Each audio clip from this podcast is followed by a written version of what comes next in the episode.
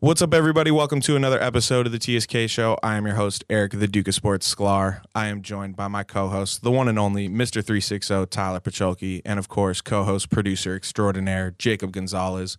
Before we start the show, thank you so much for listening, everyone. Be sure to rate, review, and subscribe on Apple Podcasts, Spotify, the iHeartRadio app, or wherever you decide to listen to the TSK show so you can stay up to date on the newest episodes of the show. Don't forget to follow at TSK Show on Facebook, Twitter, and Instagram, and follow all of us as well at the Duke of Sports, at Tyler Pacholke, and at Jacob double underscore Gonzalez. On this episode of the TSK show, we'll recap the NFL Conference Championship games as well as one of the greats calling it a career.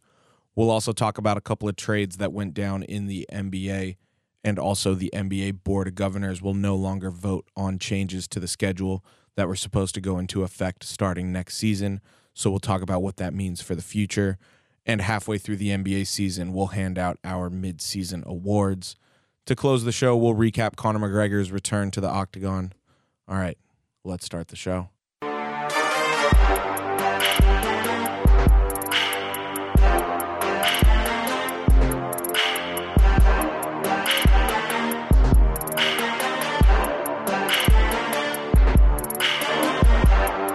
Welcome you to the sports kingdom sports kingdom.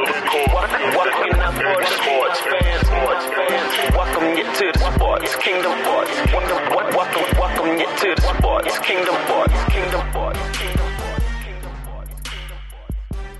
What's going on, fellas? Happy Kobe 81 Day.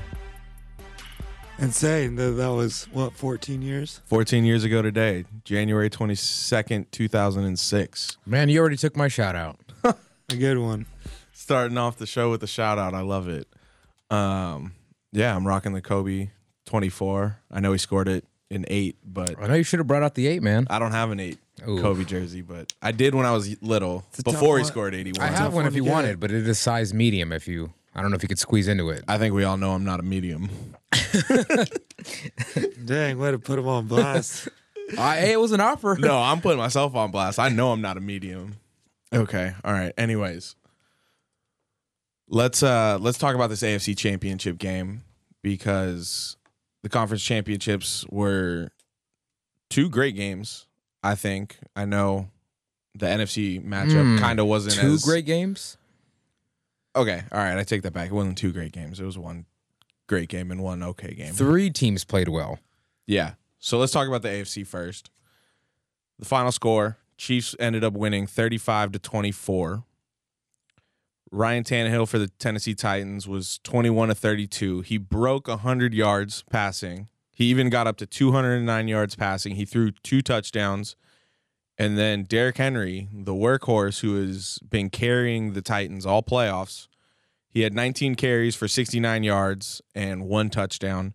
And like you said, Jacob, it it was only going to take a mediocre game and it just wasn't going to work for the Titans if that happened. Yeah. See, I don't. As great as Henry was, I just couldn't see him, you know, pulling the load for this long. As great as the run that they had, you know, they beat the Patriots. They go and upset the uh, the Ravens, but I don't think it could have been sustained any longer. yeah, I mean the Titans played good. They're just not not not enough firepower. The Yeah. Cinderella story did not end I mean, in their 20, favor. 25 points could beat a lot of teams. You know. Yeah, so speaking speaking of all that So firepower, I mean, it's like I think Derrick Henry played good. Tannehill played good. They played good, but Chiefs are better. yeah, so speaking of all that firepower, Patrick Mahomes 23 of 35, 294 yards, three touchdowns throwing. He had 53 rushing, uh, rushing yards and one touchdown. He had his quote unquote beast mode moment, in my opinion, with that touchdown run that he had. Damien, Will- Damien Williams had eight carries for 53 yards and a touchdown. Tyreek had five receptions for 67 yards and two touchdowns. Sammy Watkins was the leading receiver for the the Chiefs, seven receptions, 114 yards, and one touchdown. And Travis Kelce had three receptions for 30 yards. But Travis Kelce was doing his thing in the blocking game. yeah, he didn't have a big game like he did against um, who was it uh, the, the week before that. Who did they play? Wow. I'm complaining. Uh, the Texans. Oh, the, the Texans. you. There you go. Yeah, yeah. Completely had a, a brain fart there, but yeah, he had he didn't have a great game like he did against the Texans, but he still, like you said, he still was effective in the in the blocking game. Yeah. No, I mean he he definitely found a way to still have an impact even though he wasn't getting all the receptions. But what was really cool was according to Elias Sports Bureau, the Chiefs are the first team in NFL history with multiple games in the postseason which they trailed by 10 or more points in the first half and then took the lead at some point later on in the first half. They were down obviously 24 nothing to the Texans in the divisional round and then they were down 17 to 7 to the Titans in the AFC Championship game. Yep, they're the they're the best team. You know, uh, Mahomes' injury and kind of like you know they lost a couple more games than people thought. We just kind of forgot. But I mean, preseason we all had the Chiefs as the team to beat. Kind of the the Chiefs were like the team that was going to beat New England. So it, it's a, it only makes sense. They're the, they're, that offense is just scary good. Yeah, I I had predicted when the when the season started that it was going to be Chiefs and Patriots in the AFC Championship game. So the Chiefs held up held up their end of the bargain. Yep, yep. Chiefs are here to stay too. I mean, I, I really hope Andy Reid gets it done. He's a great coach. He's got a great offense, all the tools. Which is funny though. I've, I do have something to say. Earlier in the season, when they met up, the Chiefs the Chiefs lost by three on the on the blocked punt. Yeah. Which a lot of people had the uh, the Texans, not, not the Texans, the the Titans winning this game, and I just felt like d- that's that season matchup between them. It just ended obviously in the last seconds of the game, but I still felt like the Chiefs had the upper hand the whole time though. Even when the game started, we saw what they did against the Texans, how they dug themselves out of the hole, and they were down I think 10-0 in the first. And to me, even seeing that, I was like, you know what, this is nothing. They're gonna just pull what they pulled last week against the Texans. Yeah, no, I mean, listen, Patrick Patrick Mahomes is, I think, arguably the best quarterback in the NFL right now. Yeah, I think so. I think Well, hot probably, take from Sklar. He's probably the best football player in the world. No, but no, but I do agree with it though. He is he is hands down the best. So it's not that hot of No. a take.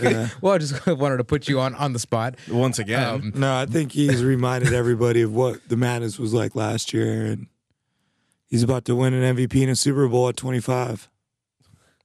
you so you think he wins the regular season MVP? No, He I, won I- it last I don't year. think so. Oh yeah, okay, yeah. Yeah, no, yeah, exactly. Like, I don't he- think that goes to him though this year. No, no, no, no, no. no, It's going no, to he- Lamar. Yeah. he's gonna have an MVP trophy, and you know, if you think that they're gonna win the Super Bowl, he'll have a Super Bowl trophy, And he might even have a Super Bowl MVP trophy. and that's year three. I mean, you know, two years of starting, three years in the NFL, you got all that done. He's a special talent. Yeah, so real quickly before we go to the NFC Championship game, the Chiefs reaching the Super Bowl, they snap a 49 year Super Bowl drought. Only the Lions, the Browns, and the Jets have longer droughts. So, I heard that the last time they were in the Super Bowl, they had black and white TV. yeah, yeah, Uh, What Super Bowl three or four? no. They I think the last Super Bowl they were in was in 1970. The the it was a uh, long ass time ago. Let's just put it that way. Yeah, the Chiefs. yeah, I think it was like Super Bowl four or something. Yeah, it was the Chiefs and the Vikings in Super Bowl 4. Jeez. Well, it took them 50 years. Let's hope they make the most of it. Yeah. So all right, let's let's go to the NFC Championship game. That game was a bit more of a blowout. The the 49ers ended up winning 37 to 20. And on paper, if you were to just look at the box score, you would say Aaron Rodgers had a had a decent game. No, it doesn't look that bad because they made up a lot of ground in Right. the second half when the Niners kind of changed their scheme. They're playing. Right. So The Niners are playing conservatively in the second half. Rodgers was 31 to 39 passing. He threw for 326 yards, two touchdowns, and two interceptions. Aaron Jones had 12 carries for 56 yards and a receiving touchdown. And then the top receiver for the Packers was Davante Adams with nine receptions for 138 yards. So going going off of that, you would say you would probably think the the Packers were either in the game or maybe even won the game, Yeah. but it could not have been more of the opposite. No, Rodgers played really bad in the first half, and they never, they could never recover. And uh, I think it was Stephen A. was like, they were exposed for the team that they were all year, and Yeah. that's probably a good representation of what really happened because I'm a huge Packers fan. I'm a huge Rodgers fan, so I'm kind of blinded by that. Um, so I'm always kind of praising the Packers, but they are a one pony show. I mean, this is a one man team. This is Rodgers versus the the other team. You know, rookie head coach. So it probably was. They probably did get a little further than maybe their talent. You know, is. Yeah. But uh, the Niners exposed them as the being the better team. Yeah, I think if you were to poll like probably 100 people or something and ask if you had your pick of one quarterback to play one game that would get you to the Super Bowl, I bet you a lot of those people would pick Aaron Rodgers. Yeah, for sure. He just he didn't. don't know after this game though. Well, yeah, obviously. he, didn't play well in the first half. That's See, but throughout this whole year, though, I never really had confidence in the Packers. I understand that during the regular season, you know, there's some games that are going to be flukes and you're going to lose them. Like the, the Niners lost to the Falcons. No, no one would have ever thought that, Yeah. especially with the record that they had. Uh, but the Packers, they lost to the Chargers. To me, that was a very uh, like kind of uh, alerting loss for them. It was really weird because they're they go in their first couple games and they're blowing teams out, and they lose to a crappy AFC team who had struggled. yeah, it's, pro, it's pro football. Though. See, but Everyone's I don't know. still- That one, that one was kind of a everyone's head scratcher. No you know? one went undefeated. But to me, th- throughout the whole season, though, I just never had like complete confidence in them. No, Yeah. and I mean they weren't. You know, and I had more confidence than I probably should have had. They went they went somewhere more in the middle. Yeah, no, listen, they went as far as Aaron Rodgers could take them and they ran into one of the most explosive defenses in the NFL not only this season but in the in the history of the NFL. Yeah, yeah. No, it's a bit. It's been a long time coming. They've been building this thing for a long time. Yeah. Now, the story obviously of this game was the 49ers and their explosive defense and offense. Now, Jimmy Garoppolo didn't have the what biggest did he day. throw it like six to eight times? yeah, he was 6 of 8 Jeez. passing. He threw for He didn't even do anything. He threw for 77 total yards, but a historic day for running back Raheem Mostert Yeah, and he had 29 carries, 220 yards, and four touchdowns. yeah. They pulled what the Packers did to the Rams last year, and they pulled out a fullback. And you know, all it, it's it could be a trend we might see more often. I I thought maybe we'd see it more after last season. The Patriots win the Super Bowl with it, but basically, you know, the passing game is developed to where you have to guard the pass. All these defenses are designed with lighter, faster people. So when you throw out a fullback a tight end, a good offensive line, a running game, some of these defenses aren't built to take that kind of beating all game long.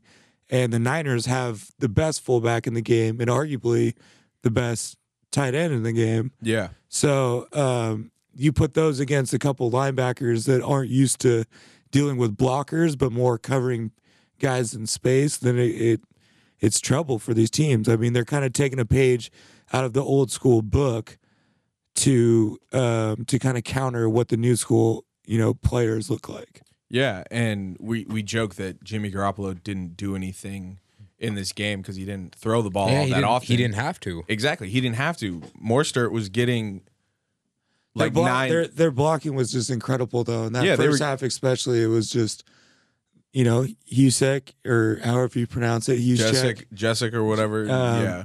I mean, he's an incredible fullback. He's just a he's a beast out there. I mean, he's cleaning up D linemen, linebackers, and then Kittle is arguably like the best tight end in the game overall, but it's got to be the best blocking tight end in the game. And I he loves to he- block. He loves to block. So yeah. um, you get those kind of things going with the running game against a defense that's built to stop the pass. That's exactly what happened to the Rams last year with the Patriots when they brought out that fullback. Yeah. No. And so more. And, and, and I mean, and the Chiefs, the Chiefs as well in the AFC Championship game.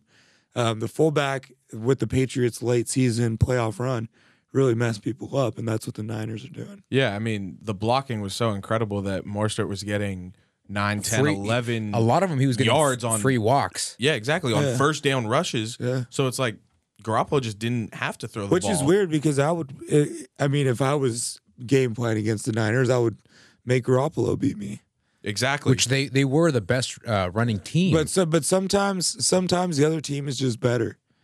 And and when it comes to the the blocking scheme, the Niners dominate the line of scrimmage, and history kind of favors the teams that dominate the line of scrimmage. yeah. So Raheem Mostert's 20, 220 rushing yards is the second most rushing yards in NFL postseason history. Eric Dickerson rushed for 248. Eh, he's also the first player with four TDs in a postseason game since LeGarrette Blunt did it for the Patriots in the 2013 divisional round against the Colts. And he's also the first player to score four touchdowns in a conference championship game. So, a historic day for him and a historic day for the 49ers. They're the first team since the 1999 Rams to go 4 and 12 and then make the Super Bowl the next year. Yep, not easy. No. I mean, we They've been waiting on the quarterback. I mean, that's they needed a quarterback play. I've been saying the entire the entire time we've been doing this show for three years straight. You know, I've never. I'm not gonna act like I like the Niners. I never have liked the Niners. I never like. not. I never have thought that they were gonna be, you know, the team that they are today. I tried to keep my same energy, but uh, even Sherman, I questioned when he was injured, and he's completely proven everyone wrong. I think. it was only right he got that pick too. Yeah, I mean he's he's the man. Um, but I've been talking about they've been they've been using their first round picks for four years, and I've been talking about those picks for the last three years on the show. And it's eventually that was going to come to fruition, and Bosa was just kind of the nail in the coffin. But you know, for ye- years straight, I could not wrap my head around what they were doing in the draft, and they had all these top five picks, and they kept drafting linemen: Arik Armstead, DeForest Buckner, and you know now Bosa, uh, and now it's looking good. Yeah, and the addition of Frank Clark has been incredible for that defense. Or it's wow, I, I'm Yeah, mixing he's, up yeah, the he, he- yeah, he's with the Chiefs. Yeah, wow. Yeah, I, he I don't know why. I'm, he has helped them. yeah, no, he's helping that. the But Chiefs. really- but really I don't, I don't know why I got that confused. I mean, I really don't like the Niner, the Niner. Oh, roster. absolutely not. Uh, like I still Yeah. don't like even to this day. I know they're winning because of their scheme, and they have you know they they dominate the line of scrimmage, but they don't have. I just don't think they they have a great team from like top to bottom. They just have a couple good players in the same spots. In the run game, they have Juszczyk and and Kittle, and then in the defensive line, they have those three first round draft picks. They have Jimmy G. That's about it. Yeah. But that's enough. Well, in, in my opinion, this game was over at, at halftime easily. yeah, we were watching the game together uh, at a coworker's house, and 27 to 0 at half. It, No, it's, it was it over. was over. I mean, I was not expecting an Aaron Rodgers led team to be down 27 to 0 at half in a game that you, I- if you won, you go to the Super Bowl. I think it comes down to the preparation of the coaching. I mean, For they had- sure. they had five of his homies, well, four homies and a brother on Yeah. the other sideline. I mean, this this these all those coaches came up together. I think yeah, they was- were all familiar I with think there were seven coaches on the field, five for the Niners that all had coached together. They're all products of Shanahan.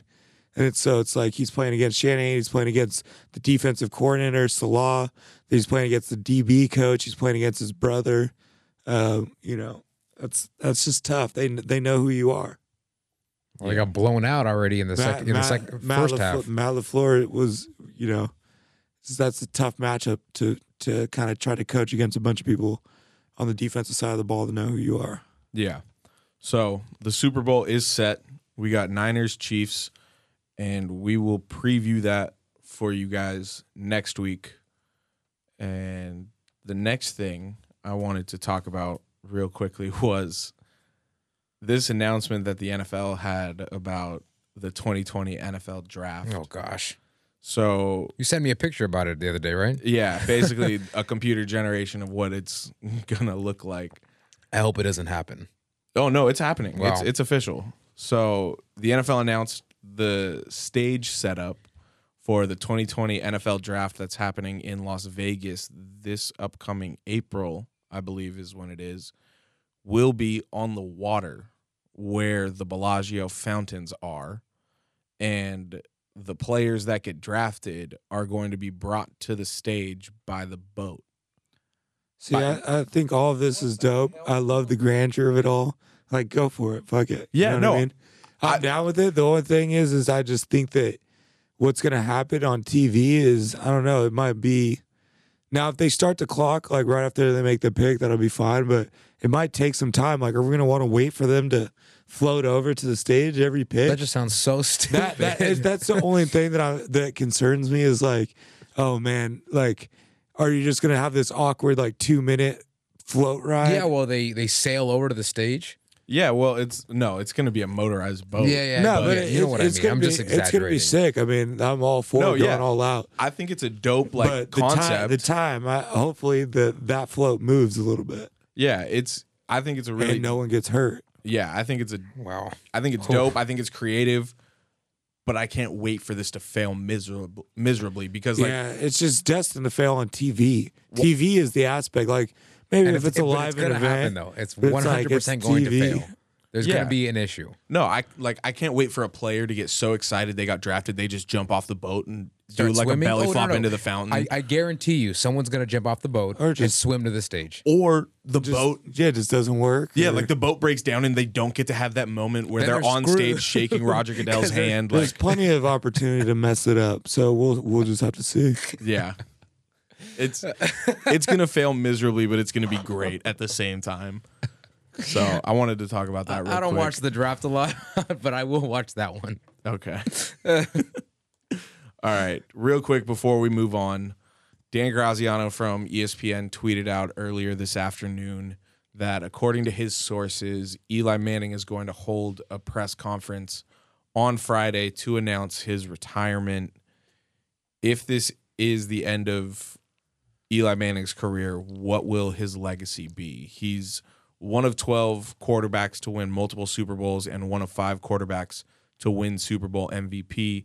He ranks seventh all time in passing yards with 57,023 yards and seventh in passing touchdowns with 366 touchdowns. He has an even 500 record of 117 and 117 as a starter. And he was a four time Pro Bowler and he started 234 games for the Giants, which is fourth, fourth most all time by a quarterback with one single franchise. Yeah, Hall of Famer. Yeah, he has to be a Hall he of Famer. did it. I, I I enjoyed Eli's career from start to finish. I was I was down the whole ride. He did it his way. Yeah, he, But he, he I- had I he had a a, he had a though. great story. Without those two Super Bowls, is he a Hall of Famer? Well, that's Well, th- no. th- th- but then we got to just start doing that with everybody. No, no, no, no, no. I'm, I'm, I'm only asking about him. Without those two Super Bowls, is he still a Hall of Famer? I mean, I don't know. I can't really. Yeah, I mean, that's it's hard to tell because he does have those two rings. and he beat the Patriots both times. That's what I'm saying. You take Yeah, those. he's the you- he's the ultimate kryptonite to the best. Like he, He beat that undefeated team. Yeah, you know, it's just like who's a who's the great fighter that just can't beat one guy. You know what I mean? That's kind of just that's how it is. He's the ultimate kryptonite to the greatest franchise, arguably in sports. Yeah. I, yeah, I think he's a Hall of Famer, no doubt. Yeah. And I mean, listen, he's a Manning. Like Yeah, that, the yeah. lineage that he comes Well, from. Yeah, he he was number one pick, lived up to the hype, stayed with the same franchise the whole way through. And not a lot of people Would've do bro- that these days in sports. I, I, I don't know if he broke the start record, but he would have broke it if it wasn't for McAdoo. But it's like oh yeah. I mean, he went like 13 straight years without missing a game. So it's like this guy did things, you know, like you said, his way. He was Eli. Yeah, and He was it- a robot quarterback. he didn't want to go to the Chargers. No, no, he made he, he did his thing. I wouldn't either. Eli's a Hall of Famer, no doubt. Yeah, no. So I mean, it an incredible career for. I mean, he's been the Giants quarterback since I was in like third grade. Like, Yeah, him, him, Rivers, and Roethlisberger. yeah, and it's. I that mean, was that was in the heyday where I was playing college football all the time. that was when the game was. That was and- when that and, game was uh, in its heyday. Yeah, and I can remember exporting that draft class to Madden all the funny. time. That's funny. But yeah, so I mean, I think I think he's an all time great. To be perfectly honest, what he, He- meant to that the- franchise. And also, like, he's an all time New York great. That's the other thing, is like, that is an aspect of it all. Like, he did do the thing in New York. This guy didn't have it easy one time. You know, it was never easy. He never, the fans were either love it or hate it. It's not, not a lot of people can handle New York City or Los Angeles. You know, you see a lot of stars buckle. He's a gamer. He played when it count. Yeah, for sure. So, all right, let's transition now to the hardwood as we're halfway through the NBA season now, and we are getting that much closer to the trade deadline on February 6th. There have been a couple of more trades since the what was the first trade? The first trade was the Westbrook trade, and then it was and then after that, after that. Ooh. The what trade? Well, initially the first trade of the season in the summer was the Westbrook trade. But uh, but after that there was a trade that you mentioned I think 2 weeks ago that it was like the Yeah. first since that trade. oh, damn. Well, because the Bazemore's been traded once already this year too. No. Wasn't, wasn't Bazemore traded for Evan Turner No. right before the season started? No, he's No. you know he started the oh, season with the Jordan Clarkson Dante Exum yeah, trade. The, Yeah. U- the, the, That's U- what it the was. Utah trade, yeah. Yeah. So all right. The first trade we're going to talk about is the Atlanta Hawks trading Allen Crabbe and Treveon Graham to the Minnesota Timberwolves for point guard Jeff Teague. So Jeff Teague is now in Atlanta once again, Back in Atlanta. and Allen Crabbe is back in Minnesota once again. Yeah, so they they made room for for another guy, freed up a roster spot. Yeah, Ho- and hopefully trying to make another move. Oh, oh Minnesota is? Well, who, who traded two players away? Atlanta, Yeah, so they they traded two players away to get one. right? No one wants to go to Atlanta. I'm sure they're trying to you know free up some more trade space. Yeah, listen, they they still, I think, are in the running for Andre Drummond. And listen, trading for Jeff Teague, that's now a solid backup for Trae Young. Yeah, So it's a good a, a good veteran point guard that Trae Well, can yeah, learn and he from. can play a lot of minutes with Trae Young too. For yeah, sure. for sure. And I mean, Trae didn't even play tonight, and the Hawks were still able to beat the Clippers. But I mean, because they didn't have Kawhi. or Paul George or Pat Beverley. Yeah. But hey, a win's a win's a win. All right. Fair enough. But They, all- they all count the same. Yeah, no, but I, I like this trade for both teams. I think that Allen Crabbe is obviously an expiring contract for Atlanta that they wanted to get off of. And Minnesota has been linked to D'Angelo Russell for a long time. Yeah, that's why I've, I s for some reason I thought Minnesota traded two players away, No. But that, that's they got two players. Yeah, but listen, I mean, they could these two guys could get flipped easily once again in another trade. Yeah, I think that I definitely think that uh, Cat and D'Lo are gonna end up meeting somewhere, Yeah, I mean, I think that's or or That's the or plan. Booker, I don't Or- think it or- would be this season though. I think the Warriors will still hold on to them. or or Devin Booker. You know what I mean? Like I could see any two two of those three guys, Devin Booker, D'Angelo Russell, Cat. Two of those three guys are gonna team up. yeah, I, th- I the think that Warriors has a are high sitting, the. Warriors are sitting pretty, man. I think that they're sitting good, taking this year off. They they're looking like they could get the number one pick. Steph, you- Steph might come back. Can you in March. imagine it when Steph and Clay come back next year? You got Draymond and D'Lo. May, who knows what you do with D'Lo? Yeah, Either that's you- why I don't think they get either rid of him. either you keep him and you got another stud, or you get rid of him, you get a stud for him, and then you're gonna have a number one pick. Like, what if they get James Wiseman? You know, out of Memphis, it's like you could have Wiseman, Draymond. He's no longer at Memphis, but yeah. Yeah, so you get what they could potentially roll out: Steph, D'Lo, Clay, Draymond, and James Wiseman. You know, like it could be they could, Could be, be just, nasty. they- They're they're just poised to just restock, reload, and be another a, a dominant contender for another five six years. Yeah. But going back to the Could trade for Cat. if the Warriors trade for Cat, Hey, Warriors do crazy shit all the time. All right, yeah, that's- they did pull off Durant a they couple, have they couple have years that ago. they have that draft pick. They have their first round draft pick. That's pretty fucking valuable right now. very valuable. So All right. The other trade that I wanted to talk about was the Portland Trailblazers trading Kent Bazemore, Anthony Tolliver, and two second round picks to the Sacramento Kings for Trevor Ariza, Wenyen Gabriel, and Caleb Swanigan. This is interesting to me because I mean, Wenyen Gabriel and Caleb Swanigan were obviously just thrown in to make the money work. But the centerpiece of this trade is really Kent Bazemore for Trevor Ariza, and I'm not really sure if Trevor Ariza is what Portland needs to take that next step. I think they did it from a business move because he does save them money. Right, getting off Yeah. of Bazemore saves them twelve point three Because million Ba- dollars. Bazemore, So it's Bazemore a- was expensive. So th- I mean, he's right. It was a move to to make another move. Yeah, right, essentially they're saving 16 million. and now they the got now they got more money to take on a Kevin Love. You know, So you that- think a Kevin Love deal is imminent for Portland? I don't know. I wouldn't say imminent, but they're putting themselves in the position. Like they didn't lose anything, like you said. Like it's not a move that like made them a better or worse basketball team. right. Um, So, but they got the money right. Yeah, so now this is like, clearly a money Now they've grab. set themselves up. They can make the trade if the if if Cleveland likes what they're offering, and if not, they didn't like step backwards as a as a basketball team. Yeah.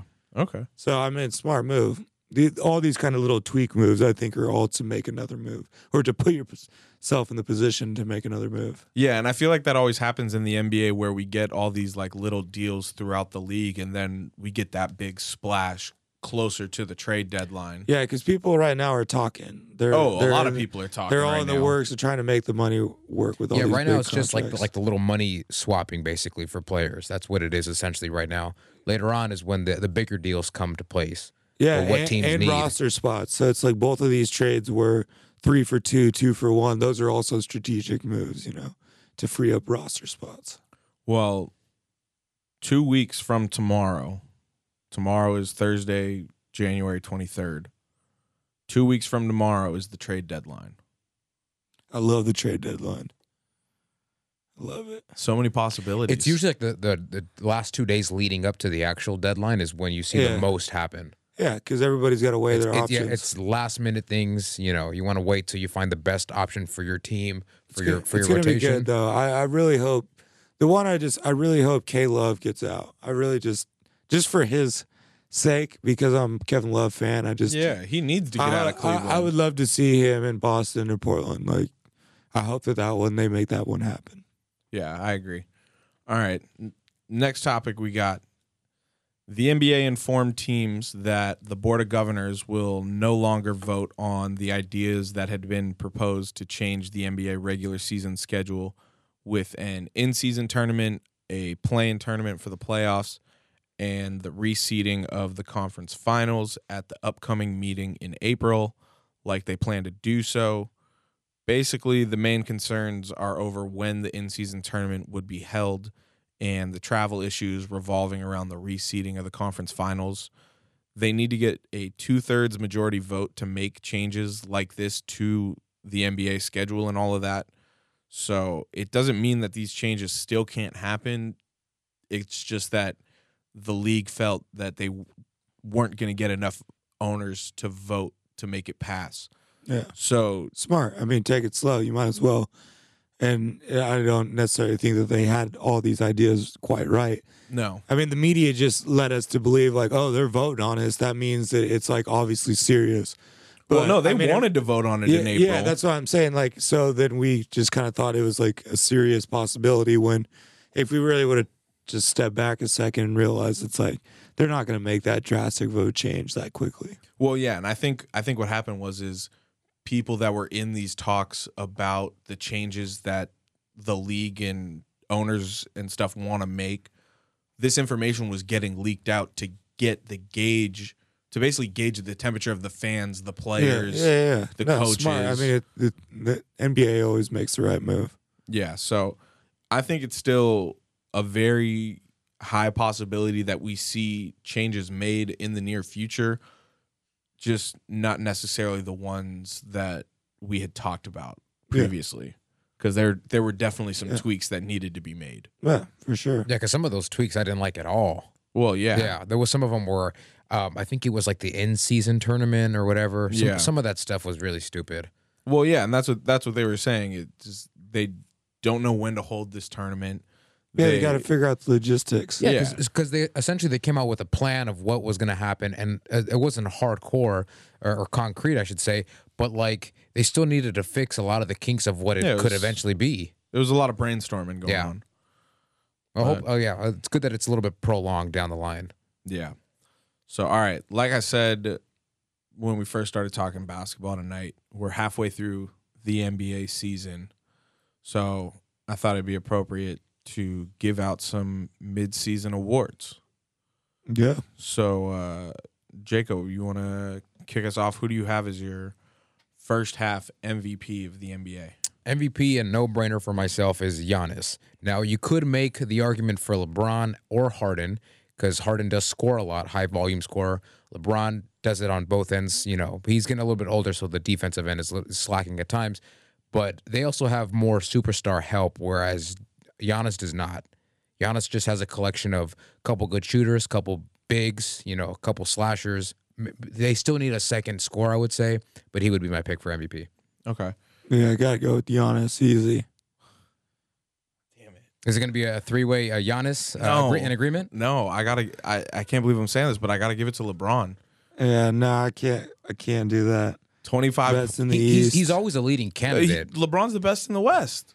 Yeah, for sure. I mean, LeBron's definitely a candidate, but But I, I think it always goes to the argument: what does an MVP mean? For the most part, that I've heard is if you take away that player, where does that team stand?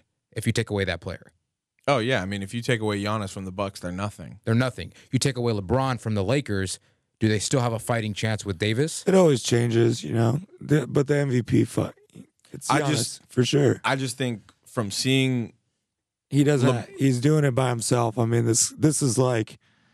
I've seen this movie before. You know, Giannis is just a no, freak right I get now. it. He's I mean, averaging thirty points and thirteen it's like- it's rebounds. insane. It's, it's It's- insane. But yeah, I mean, it's it's unreal. Now, now this is a hot this is a hot take. The early one might not be. He may not be the best player now in the league. He may, we're, we're giving him the MVP status as of right now for the midseason award. you guys are. I'm I- I not. okay, well, me and Tyler are, but once he develops a shot, I think he's the best player in the league. Yeah, if he develops an eh, outside once, shot, but once he yeah, once he can hit mid range and from Look at- three, he's the best player. he hit he hit a career high five threes against the Lakers. Look at how many threes he's hit since that game. Yeah, he's there. It's just time. I just, I mean, I already felt last Yeah, year it's was. coming. He's he's going to be the I, I already best player in felt the league. last year was his Jordan in '88. It just put I the, know, I know. put the put the league on notice. Everybody knows he's coming. There's no stopping him. He's a, he's just a dominant force. okay. All right. I'll let you I'll let you guys have your pick and I'll have mine. Yeah, got to go with got to go. Sorry, with LeBron. This one I think will actually be more in agreement of. Who do we who do you guys got as defensive player of the year? Tyler, let's start let's start with you. Well, I mean, I think that you know, Ant put it in our heads that he wanted to be that. So that's kind of the trick Jordan did too with the defensive player of the year. It's like put it out there. Yeah. and then people will watch you to see if that you know so it, it's like he is a really good pick because he said he wanted to be so we're paying attention but i also just think rudy gobert is still the utah jazz are, are right where i thought they were going to be preseason as that was a top three team in the west with the two other la teams that's exactly where they're at they're they're you know in the top five scoring defense and and we all know he's the centerpiece Yeah. i No. mean no conley for a stretch you know donovan donovan mitchell has kind of plateaued as far as his superstar level i think i don't know if he's necessarily on the kind of rise the resorted back to the mean almost. it's just not as it's he's still a hooper i mean Oh, he's don't get still me a wrong, he can play. but, but i don't know if he's like on his way up anymore i think you know this is the third season now where he's been at about the same level yeah. as his come out season. So uh, yeah, Rudy Gobert is also in the mix, but Ant Ant Davis for sure is a defensive player of the year candidate. And then my, my other name I'll throw in the hat is Pat Bev. He's got to he's got to be thrown in the hat. Yeah, he, he is in that He's conversation. he's a, he's a pest, and, will say and that. he plays stars. Yeah. I gotta I gotta give it to AD. He's averaging two point six blocks per game. And anytime he's out on the floor and someone's driving to the paint, he's affecting that shot. I know Rudy Gobert's back to back defensive player yeah, of the he, year. he's the anchor for that defense. Yeah, and listen, Easily. he's he's an all time defensive player in my opinion. But like like Tyler said, AD put it in our heads that he wants to go out and win this award this year. So Yeah. he's doing everything possible to go get it. So I gotta I gotta It's tough- reward the big tou- guy. It's tough not to see. yeah. Oh no, I have Rudy Gobert. Yeah, Oh, e- okay. easily. Yeah. Okay. All right. Rookie of the year. I got Ja Morant. He's averaging 18 points per game, three and a half rebounds a game, seven assists, shooting 49% from the field, 40% from three point. He's also averaging 1.1 steals a game. He's been leading that young Memphis team, and he's only a rookie. And, it's, And that team has confidence right now. yeah, they got a lot of confidence, and it all starts with him. Yeah, he's great. Ja's definitely rookie of the year right now. I mean, he's a special talent. We know what he's gonna. I mean, we would have been talking. You know, I think if you came out of the draft with anybody else other than Zion, you'd have been You would've been talked about like John Wall and Kyrie and all these guys. Speaking of Zion, he did make his debut tonight. Yes, sir. They're, Yeah, what is he at right now, so numbers wise? San Antonio against New Orleans right now in New Orleans. San Antonio is up 75 to 64. Zion Williams has a total of five points. He's two of three from the field and one of two from the free throw line. He's got four rebounds, one assist, four turnovers. How many? How many minutes? He's played a total of 12 minutes. There it is. He's in there. Yeah, no disrespect to Zion, but I don't think he can. He, he- now that he's made his debut, I don't think he can catch Ja Morant. He's got a very, very uphill battle to beat Ja Morant because Ja has had an incredible first half. People quickly forget, man. John Morant would have to a like month- completely Nah, it ta- avalanche though. Doesn't it takes a month of takes a month of Zion being Zion, and then people will forget. No, listen, he, see, even even with whatever hype that he has, great player. I don't think he can he can take uh, the, the hardware from Morant. he's got a small. It's a popularity contest. Yeah, he's got a small chance. He's he's he's got an an uphill battle, but there's there's a chance no, he could yeah. overtake I him. think likelihood is Ja wins it, but Zion's got a shot. Just watch. He's Yeah. he's a magical guy. All right, Tyler, who you got for six man of the year? Uh, got to go with Lou Will. I mean, I don't think there's anyone else that's really even Mm, in the conversation. I mean, He not is my- he is in not my, my- conversation, but he's not my first choice. not, Lou not- is in my conversation too, but he's also not my first choice. Yeah, I got I got to go with Lou. Still doing the damn thing. Who you got, Jacob? So i- in in my circle, there's three. So it's Lou Williams, uh huh. his teammate Montrezl Harrell, because you could argue the same thing for him. Okay. But my one overall choice is Dennis Schroeder. Okay, that's. I'm glad you said Dennis Yeah, Schroeder because that's who I the picked. man. Love and Schroeder. his his numbers have been great this year. That lineup between him, Chris Paul, I've said it before, and Shai Alexander. Yep. That's that's a deadly lineup. For some reason, it works. And to, me- to me, he's to, yeah. To me, he's the sixth man. Yeah, listen, Schroeder's he's averaging 18.3 points per game, 3.8 rebounds a game, and 3.8 assists. He's shooting 46.7% from the field, 36.3% from three. He's got a better overall field goal percentage than Lou Will. Lou Will shoots 2% better from three, and Schroeder outscored Lou Will in the month of December. Lou Will averaged 22.1 points per game in the month of December. Schroeder averaged 22.3. So, I mean, you can call Yeah. that what it is. Yep. But, I mean, ultimately, what I think it will come down to at the end of the season is those three in Dennis Schroeder, Lou Will, and Montrezl Harrell. But I think the Clippers teammates are going to split votes. So that gives Schroeder a, a good Yeah. chance Yeah, that- to win that six man a Yeah, no, no, he definitely can. And you got to. And typically, when a team does good out of nowhere, they find a way to give them awards. Which I have, Yeah. a, So I it's have like- a stats right here. Like, look at this: sixty-four percent at the rim, uh, short mid-range, thirty-eight percent, fifty percent from long mid-range, forty-five percent from this is all getting a mid-range. lot of anal- yeah, analytics. see, that is very analytical, but you, but you get the point though. Like he he's just had a good career season so Schroeder, far. Yeah, Schroeder's the man. I've always been a Schroeder fan. Yeah. And no, I think he- he's a great guard for Shai to learn under, in addition to learning under Chris Paul. So I think it's a great situation what they got going on in OKC. And they're back in the playoff race and seventh in the West right now. Yep, they're gonna make the playoffs. Crazy, insane. crazy. All right. Most improved, who we got? And this is like where there's quite a bit of candidates. There's a lot of candidates for this. Yeah, so I mean, I think that you guys' obvious choice is BI. Uh, no, I'm actually not giving it to Okay, Yeah, he I- I wasn't in my conversation. I think Bam is way up there. Yeah, no, Bam down in Miami is way up there. another good choice. The sleeper one that I think it just because I of oh, I hope it's the, the- same person the that I have. sleeper most improved player I think is because he's a star. I don't think that he's gonna win it, but it's Luka.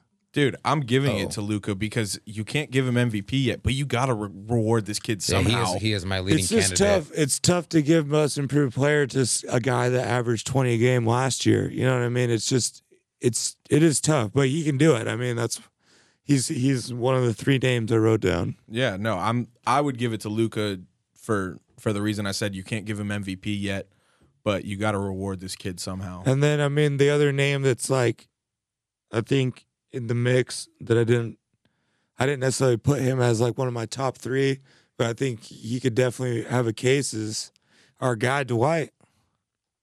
Dude, Dwight also has might might have a case for six man of the year. Yeah, Yeah, I mean, he just fit a- in that category too. a- exactly. So Dwight's kind of you know Dwight's one of those where he can move up at, by by the by the seasons, But I think I would still take like a Bam, a BI, or a Luka over Dwight right now. What about Pascal Siakam going back to back most improved? Yeah, see, he's in the Luka boat. To me, it's tough to see like it's tough to see that big progress when you're already up there quite a bit. Yeah. Um, but I'm pretty sure that has happened before. No, that's never happened. Back to back most improved. no. Yeah, That's who- really weird. Like you're just improving every year. Giannis Yeah. has won most Yeah. improved before. yeah. Paul George has Well, won well, it. that makes sense. He should have won most improved. yeah, Yeah. He made a huge jump. No, no, no. I, I for my first choice is Luka, but as a dark horse candidate, I do have Devonte Graham from the Hornets. He's he is one of my uh, my sleeper He's a- candidates. is he not a isn't he a rookie? rookie? I, I believe so. Yeah. Well, you can't win most improved if you're a rookie. Well, no. Oh, actually, no. I don't think it's his rookie season. He's he's been in the league. He's bounced around the G League a couple times. But to me, he he just he doesn't get a lot of love because he's in a smaller market team like Charlotte. Uh, no, but he- he's been he's been a big big surprise for but them. he did. Oh have a, yeah, no, he, he's he did have a forty this point is his game. Second, this is his second year in yeah, the it's league. the second year. Yeah, because Yeah, Devontae Graham's a great name for most improved. Because yeah, he had a forty point game. I believe it was against like the Nets or something like that. He but averaged four points last year. He's up to 18 this year. to me, that's a strong uh, argument for most improved. Yeah, no doubt. All right, coach of the year and executive of the year. You guys, did you guys write these down? I did. I have some. Um, I didn't do executive. Okay. I, I did do coach though. Who do you got for coach, TP? Well, I got Spoelstra right now, but with the with Vogel in parentheses right next to him. Okay. I think you could give either one, but I always like to give it to the guy that's like doing the the most with the least. The Jon Gruden, you know Yeah. what I mean? Like of this of this year, and and I think that man, Spoelstra has just done a fucking great job. I mean, Jimmy Butler has just showed us why he's a superstar. Bam's the most improved kind of candidate in my eyes. Tyler Herro has been a way bigger success than a lot of people saw coming. Um, Yeah, they're second in the East right now. second in the East, man. It's doing great. Who do you got? I have Spoelstra for uh, coach of the year only because of the unit that he has. Okay. You're you're not given a lot. You know, you have Bam and you have like Tyler said, Herro. You have all these gritty players, and he wasn't really given a lot. Like Butler's a, a star essentially, but he's not like a Giannis or a KD or you know or LeBron. But he is a star Yeah. to to some degree. But yeah, he wasn't given a lot. But look at where they're at. Yeah. And I think either one of the Clippers execs, or either one of the Clippers, either one of the LA execs got to be exec of the year. I think pulling in, um, pulling in like getting guys like Dwight and get getting Ant Davis, or then getting the Kawhi Paul George. Yeah. Um, those got to be my execs of the year. I I have uh, Pat Riley actually. So Okay. for, for what for what they did, they went and drafted Herro and uh, Kendrick Nunn, where they got him from. Like these are two guys who they kind of just No. got from the dirt. Uh, no one, no one. Yeah, no, you didn't know. Yeah. See, and I've liked Tyler for a long time. I've liked him in high school, but he was not someone that everyone was sure about. He was just labeled as the best shooter in the draft. Yeah. And then Kendrick Which, Nunn, which wow. you've seen people like that What with a Jimmy diamond in the Fredette. rough. Yeah. I Yeah. mean, Nunn's been incredible. Yeah, biggest best shooter in the draft doesn't mean NBA's No. career. Um, that's why there was questions coming in, but he's answered them all, and he's a bucket. I mean, Yeah. if you watched him play in high school, it was kind of hard to see his play style at Kentucky because he's with all of those other studs. Whereas in high school, Yeah, see, I don't even remember him at Kentucky, to be honest with you. yeah, Yeah. I one and done. Yeah. Yeah. So my my coach of the year and executive of the year are Frank Vogel and Rob Pelinka, and it's pretty much for the same reason. It's just what they've been able to do with the this Lakers roster. Pelinka was getting shit on all summer, and his plan has worked out perfectly to the tune of first place in the West and one of the best starts to the to a season in Lakers history. Vogel had a lot working against him as well, especially when he was considered the second choice after Ty Lue had turned down the Lakers and we weren't really sure how he was going to be able to deal with all of these personalities that Rob Pelinka had thrown together on this roster. And this is one of the most close knit Lakers teams I've ever seen. And It wha- loo- it reminds me of the late the like the 2000 Cavs teams as far as chemistry goes. yeah, I mean, they're, These guys are laughing and, and jumping around. they're just the having a great time. I've I always say this these those LeBron teams are dangerous Yeah. because it's like three passes and a wide open shot, and they're just loving it, and you can't fucking beat them. Yeah, I mean, lis- their bench is getting technicals for the celebrations that they're doing, but they're, they're like, we'll take those technicals because those those mean those guys know that why I the, the wasn't ones on the bench are riding for them. That's why I wasn't down with the Collison Collison trade. I mean, that's just or the Collison pickup because I don't think you do. I don't think you bring in anybody that's not a big time upgrade because you just don't want to fuck with this chemistry. Yeah, and I mean, listen, there there's still a lot of flaws with this Lakers team, but what Pelinka and Vogel have been able to do, they're definitely onto something. Yeah, but no, yeah, Pelinka has arguably a strong argument for this award. Very strong. Only because, like you're saying, last year he got a lot of crap and flack for not putting together a proper roster for LeBron, Right. To be a supporting cast, and now this year you go out, you get Davis, you get supporting uh, cast like Danny Green, you know, small bench pieces like Quinn Cook, and some veteran guys like Dudley, and now you have a legit roster and you have a legit run at the finals. And let's not forget, Magic Johnson just left him out. Like Yeah, he basically just- left him out to dry. He, he just left. He pieced out. He wanted no part of it. Yeah, there there is one guy that I think deserves an award, but I don't know what award he deserves, and that's Chris, that's Chris Paul. I don't I don't know what what what you give him for what what the hell he's doing this year, but it's honestly one of the most impressive things Like a like a redemption I've award ever. I've ever Well, seen. I'll- It's just even more so. It's like he was casted away to to basically he went from being on a contender to uh, basically a non-playoff team, like most people thought a lottery team. I'll tell you what you award him with.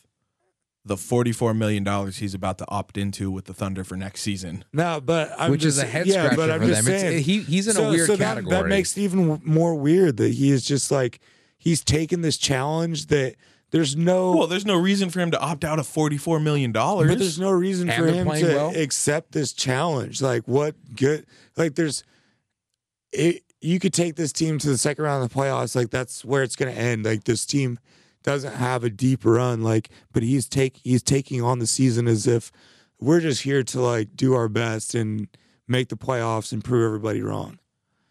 It's it's just it's just Well- a crazy year from Chris Paul. To well, me. then It's you do that. like- you you take your forty four million and you know you play on a semi yeah, good but, team. but the money that's that makes it so the money to me makes it more reason for him to shut down.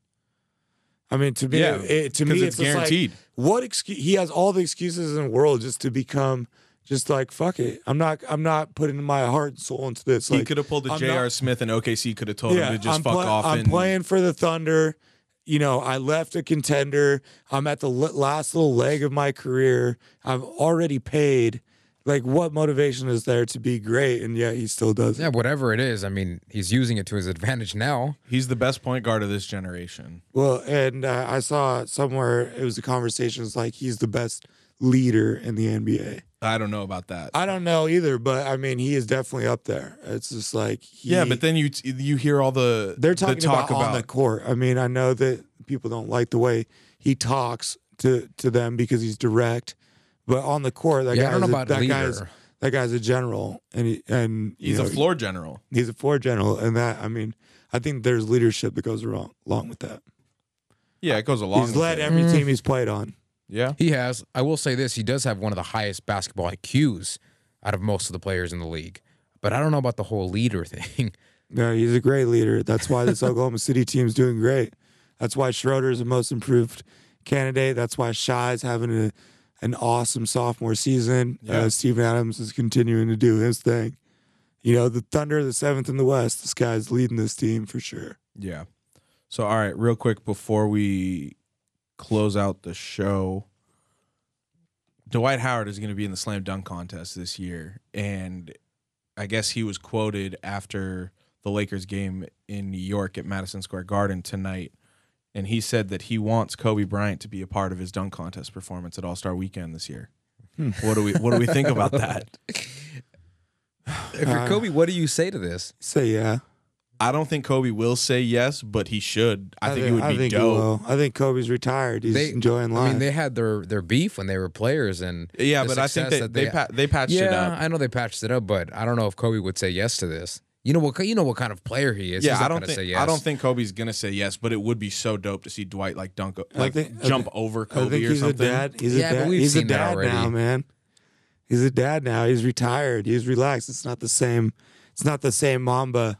I, I think if Dwight sincerely asked Kobe to do it, he would do it. We'll see. We'll see if he does it. the the The offer is on the table, as they say. So, all right, I think it's a decline for sure, though. we'll see. All right, real quick before we get out of here, the McGregor versus Cowboy fight was over the over the weekend. And yes, sir. It was McGregor's return to the octagon. It ended in a first round TKO in the first 40 seconds of the fight. It was the second fastest win in McGregor's career, and it was his first win since November of 2016. He now has finishes in three divisions the featherweight division, the lightweight division, and the welterweight division. So, what's next for Conor McGregor? Um, well, that's a that's an interesting question Khabib, right now. Does he get- No, I mean, I think I think Does that he get back in the boxing ring? I think Mayweather that, too. uh, I think Nah, there's don't a ton know. of I doubt that would happen. there's a well, I mean, for sure is good- that I think for sure that happens. at some Mayweather point. too could definitely happen I if the think money's that- right. I think McGregor's Yeah, going to that try and true. get three fights in this year. So I think he gets three fights. I think 2021 is where the Mayweather could happen. Maybe that maybe he squeezes in a, a fourth fight this this season, but I think he's going to go all out and try and you know really come back at it.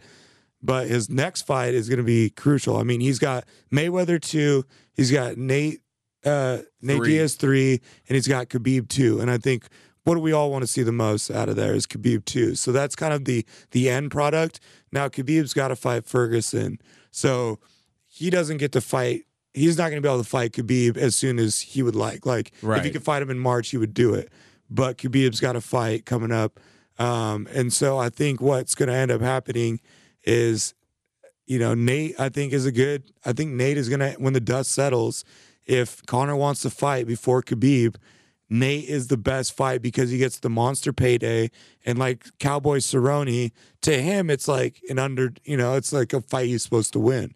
Now, obviously, I'm a massive Nate fan, so I think Nate could win this trilogy fight. But from Conor's perspective, it's like, all right, I think I can beat Nate. I just beat Cowboy So At get- 170, no so less. it's like I haven't been fighting. You know what I mean? I haven't been fighting as much. I have to prove my ranking again.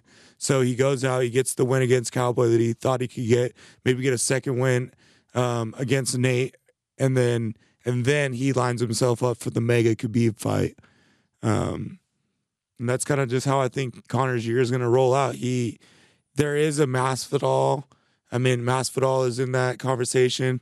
I think the worst case scenario would be the Fer- Tony Ferguson uh, fight for for Conor. yeah. So, but it's those five guys. It's it's it's Khabib, it's Nate, it's uh, Floyd, it's uh, Jorge Masvidal, and then very, I think just because if Tony Ferguson goes out and beats Khabib, Yeah. it's gonna be it's gonna be interesting. So there, that name's that that's where I think that the Conor thing is gonna go this year. Yeah. Now, I mean, going back to this fight against Cowboy, 40 seconds. It- Yeah. it- I was I was upset because Jacob and I had to work a concert for work Yeah, on I Saturday. even watch it. I saw could- somebody. I saw one of the production people watching it. so I'm literally walking through the hallways of the forum in Inglewood, and I passed by this office where two guys are in it, and they got it on the TV, and it's Conor celebrating. I'm like, "What do you mean he's celebrating?" I like just poked my head in, and I was like, "What's going on? The fight's already over?" And they were like, "Yeah, he knocked him out in 40 Yeah. seconds." And so I waited till they showed the replay, and I was like, "Oh my goodness, those shoulders he was throwing! Yeah, it broke was it was a good fight to sell to the American crowd because Cowboys a Cowboys a legend in American. You know he's a UFC legend. Yeah, Um, but Conor's the better fighter, and at that weight, Conor's scary. And so, you know, they sold it as a better matchup than it really was. It's like Cowboy Cerrone's. I I've been hurt. I've heard him been called the undercard legend, which means like he's always on the undercard whooping everybody's ass. And it's like yeah." Conor McGregor's the main event legend. So you kind of comparing potatoes and potatoes. Yeah. But no, I mean, and then I was able to watch the whole fight on Twitter about five minutes later, and I was like, oh, well, I guess I didn't really miss anything. Yeah, it was no, good. it all ended in 40 seconds. We were good. Yeah. So, all right. You guys got any shout outs before we get out of here? Well, you took mine in the beginning of the show. It was, Oh, Yeah, it I was mean, an I was 81 just point shout out game. Eli on the the Hall of Fame career. Stole both of our shout outs. Well, speaking speaking of the Hall of Fame, I'm shouting out Derek Jeter for getting inducted to the Baseball Hall of Fame. He received 99.7% of the vote. who was that? I want to know who didn't vote him in. That's that's Probably classic. probably someone from Boston. That's fucking hilarious. yeah, what salty ass person did not vote him in?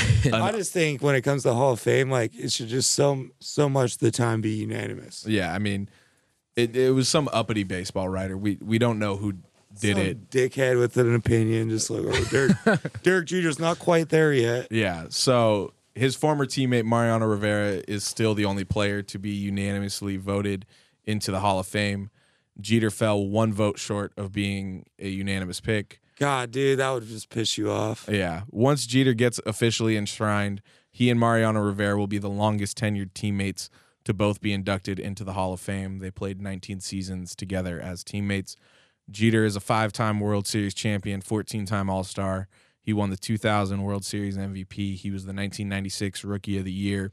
He was a five time Gold Glove winner and a five time Silver Slugger Award winner. Man, 19 years, dude. I don't know any Hall of Fame teammates, even from from basketball. Obviously, football, no one's playing 19 years together, but I can't even think of a like Stockton and Malone played like 16 or 17. That Yeah, felt like an close. eternity. Yeah. So, all right, one more shout out before we get out of here. I'm also shouting out Larry Fitzgerald for becoming the second active NFL player to have a minority ownership stake in an NBA team. It was announced today that he purchased a minority stake in the Phoenix Suns. The Green Bay Packers quarterback Aaron Rodgers has a minority stake in the Milwaukee Bucks. So that's the second NFL player that has an ownership stake in an NBA team. But hopefully, Larry Fitzgerald can talk Robert Sarver into giving him a bigger stake once Fitzgerald retires from the NFL so Fitzgerald can turn that franchise around. But with that, that wraps up this episode of the TSK Show. Be sure to rate, review, and subscribe on Apple Podcasts, Spotify, the iHeartRadio app, or wherever you decide to listen to the TSK Show so you can stay up to date on the newest episodes of the show. Don't forget to follow at TSK Show on Facebook, Twitter, and Instagram. Follow all of us at the Duke of Sports, at Tyler Pacholke, and at Jacob double underscore Gonzalez. We appreciate you all so much for listening. Stay tuned for the next episode of the TSK Show. Peace.